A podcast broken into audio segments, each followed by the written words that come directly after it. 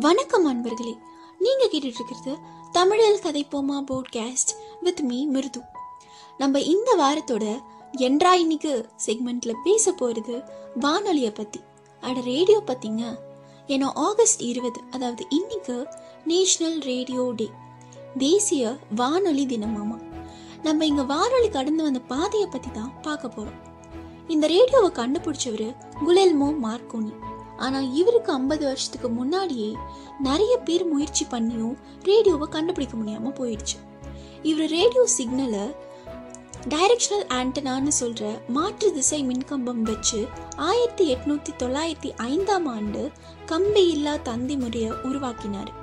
இவரோட இந்த ரேடியோ முதல்ல ஒரு கிலோமீட்டர் வரைக்கும் கேட்குற மாதிரி உருவாக்குறாரு. அப்புறம் போக போக ஆறு கிலோமீட்டர் பதினாலு கிலோமீட்டர் பதினெட்டு மைல் இருநூறு மைல் இரண்டாயிரத்தி நூறு மைல் அப்படிங்கிற அளவுக்கு செய்தியை அனுப்பி சாதனை பண்றாரு.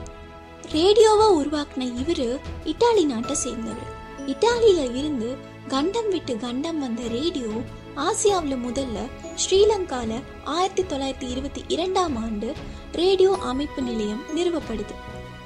ஆயிரத்தி தொள்ளாயிரத்தி முப்பத்தி ஆறாம் ஆண்டு தான் இந்திய வானொலி வரலாற்றோட மைல்கல் ஏன்னா அப்போதான் ஆல் இந்தியா ரேடியோ அதாவது அகில இந்திய ஒலிபரப்பு அறிமுகப்படுத்தப்பட்டு ரேடியோ இந்தியா முழுக்க ஒலிக்கிற முயற்சியில முதல் படியை வச்சுதான்.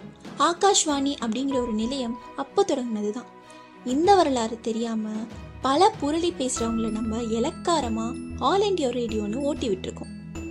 இந்தியாவோட சுதந்திர போராட்ட சமயத்திலலாம் அதாவது ஆயிரத்தி தொள்ளாயிரத்தி நாற்பத்தி ஏழு அப்போ எல்லாம் ரேடியோவோட பங்களிப்பு அதிகமாக இருந்திருக்கு.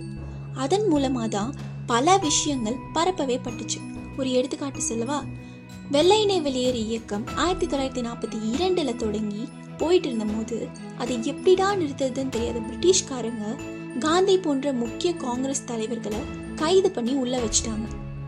ஆனாலும் அந்த இயக்கத்தை கட்டுப்படுத்த முடியல. காரணம் உஷா மேத்தா அப்படிங்கிற இருபத்தி இரண்டு வயது இளம் பெண் நடத்திய ஒரு ரகசிய வானொலி நிலையம் தான் அதை காங்கிரஸ் ரேடியோன்னு சொல்றாங்க.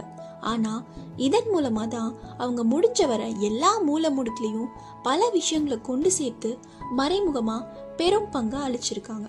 ஆனா ஆயிரத்தி தொள்ளாயிரத்தி நாற்பத்தி ஏழுல கூட வெறும் ஆறு வானொலி நிலையங்கள் தான் இருந்தது. பதினோரு விழுக்காடு மக்கள் தான் ரேடியோவை கேட்டிருக்காங்க.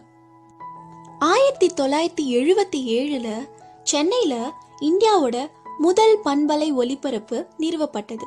அதுக்கப்புறம் தான் இந்தியாவில் ரேடியோவோட மவுசு ஜாஸ்தி ஆகியிருக்கு எங்க அம்மா கிட்ட கேட்டப்போ சொன்னாங்க அப்போல்லாம் ஆகாஷ்வாணி செய்திகள் வாசிப்பது சரோஜ் நாராயண சுவாமி அப்படிங்கிற அறிவிப்போட ஒருத்தங்க வந்து கணீர்னு அன்னைக்கான செய்திகளை படிப்பாங்களாமா.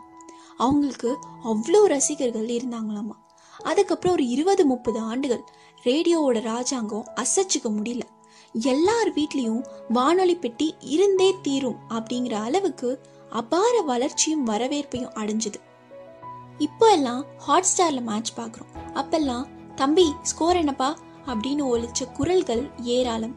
ரேடியோவில் மேட்ச் ஸ்கோரை கேட்குற விறுவிறுப்பே வேறங்க. நானும் ஐபிஎல் தொடங்கின புதுசில் கேட்ட அனுபவம் உண்டு. இன்னைக்கு நம்ம நினைச்ச பாட்டை நினைச்ச நேரத்துக்கு நெட்டில் போட்டு கேட்டுக்கிறோம். ஆனால் அப்போ எல்லாம் அது ரேடியோவில் ஒழிச்சாதான் உண்டு. அப்படி தனக்கு பிடிச்ச பாட்டு வரும்போது ஒவ்வொரு மனசும் எவ்வளோ ஆனந்தப்பட்டிருக்கும் அப்படின்னு இசை விரும்பிகளால் உணர முடியும். அதுவும் இல்லாமல் அவங்க எழுதி போட்ட லெட்டருக்காக அவங்க பேரை அந்த பாட்டுக்கு முன்னாடி நேயர் விருப்பம் அப்படின்னு சொல்கிறப்போ எவ்வளோ குஷியாக இருந்திருக்கும்ல. அது மட்டும் இல்லைங்க பாட்டு செய்தி மட்டும் இல்லாமல் நாடகம் எல்லாம் கூட போடுவாங்களாம் ரேடியோவில் அப்புறம் நைட்டு தூங்குறப்ப இரவின் மடியில் அமுத கீதம் எல்லாம் கேட்டதுண்டா? அதில் பேசுகிறவங்கனால எப்படி அவ்வளோ இனிமையாக தாளாற்ற மாதிரியே பேச முடியும்னு தெரிஞ்சிங்க. ஆயிரத்தி தொள்ளாயிரத்தி தொண்ணூற்றி ஏழில் பிரசார பாரதி அப்படிங்கிற தனக்கான ஒரு ஒளிபரப்பு நிலையத்தை இந்திய அரசு உருவாக்குச்சு. அதுக்கு கீழே தான் All India Radio Akashvani Doordarshan எல்லாமே இருக்கு. இப்போ இருக்க பெரும்பாலான ரேடியோ நிலையங்கள் இதுக்கு கீழே தான் செயல்பட்டு வருது. என்னதான் தொலைக்காட்சி வந்தாலும் ரேடியோ அதோட இடத்தை நிலையா தக்க வச்சிருந்துச்சு. காரணம் அதுல ஒளிபரப்பப்பட்ட பாடல்கள் நாடகம் உட்பட்ட பல வகை கேளிக்கை மற்றும் செய்திகள். அறுபதுகள்ல இருந்து எண்பதுகள் வரைக்கும் பிறந்த முக்காவாசி பேர் கிட்ட ரேடியோ பத்தி கேட்டா ஏதாச்சும் ஒரு கதை வச்சிருப்பாங்க. இவ்வளோ ஏங்க? தொண்ணூறுகள்ல பிறந்த யாருனாலையும் Suryan FM ninety three point five கேளுங்க கேளுங்க கேட்டுக்கிட்டே இருங்க. அப்படிங்கிற விளம்பரம் மறந்துருக்கவே முடியாது. ஏன்னா அவ்வளோ வாட்டி கேட்டிருக்கோம். அதுவும் இல்லாமல் பார்த்த ஞாபகம் இல்லையோ? அப்படிங்கிற மாதிரி அழகான பிளாக் அண்ட் ஒயிட் பாட்டெல்லாம் குடும்பத்தோட காரில் போகும்போது பெரியவங்க போட்டு ரசிக்கிறப்போ புது பாட்டு மாற்றுங்க புது பாட்டு மாற்றுங்க அப்படின்னு கத்தி பார்த்து ஒரு அடி வாங்கிட்டு கம்முன்னு உட்காந்துட்டு இருக்கப்போ அது மெல்லமாக நம்ம காதை எட்டி கன நேரத்தில் நம்மளை கவர்ந்த சுகம் எல்லாம் இந்த ரேடியோ இல்லைன்னா எப்படி தான் நடந்திருக்குமோ. இன்னைக்கு இருநூறுக்கும் மேற்பட்ட ரேடியோ நிலையங்கள் இருக்கு. என்னதான் அறிவியல் வளர்ச்சியில ஸ்மார்ட் போன் இன்டர்நெட்னு வந்து செய்திகளும் பாடல்களும் விரல் நுனியில கிடைச்சாலும் இன்னும் என்ன மாதிரி ரேடியோவை ரசிச்சு கேட்குற பலர் இருந்துட்டு தான் இருக்கும். இப்போ அது இன்னும் நவீனப்படுத்தப்பட்டு இந்த மாதிரி பாட்காஸ்டா வந்துருச்சு அவ்வளவுதான். ஆனா என்னதான் வளர்ச்சி அடைஞ்சிருந்தாலும் சில ஈடுகட்ட முடியாத கண்டுபிடிப்புகள்ல ஒண்ணு இந்த வானொலி. ஏன்னா இது வானொலி மட்டுமன்று பல வாழ்வுகளின் ஒலி அப்படின்னு சொல்லிட்டு அடுத்த ஒரு எபிசோட்ல வந்து உங்களிடம் கதைக்கிற வரைக்கும் வணக்கம் வச்சுட்டு விடைபெறுவது மிருது. இது உங்க தமிழர் கதைப்போமா போட்காஸ்ட் விரைவில் கதைப்போம்.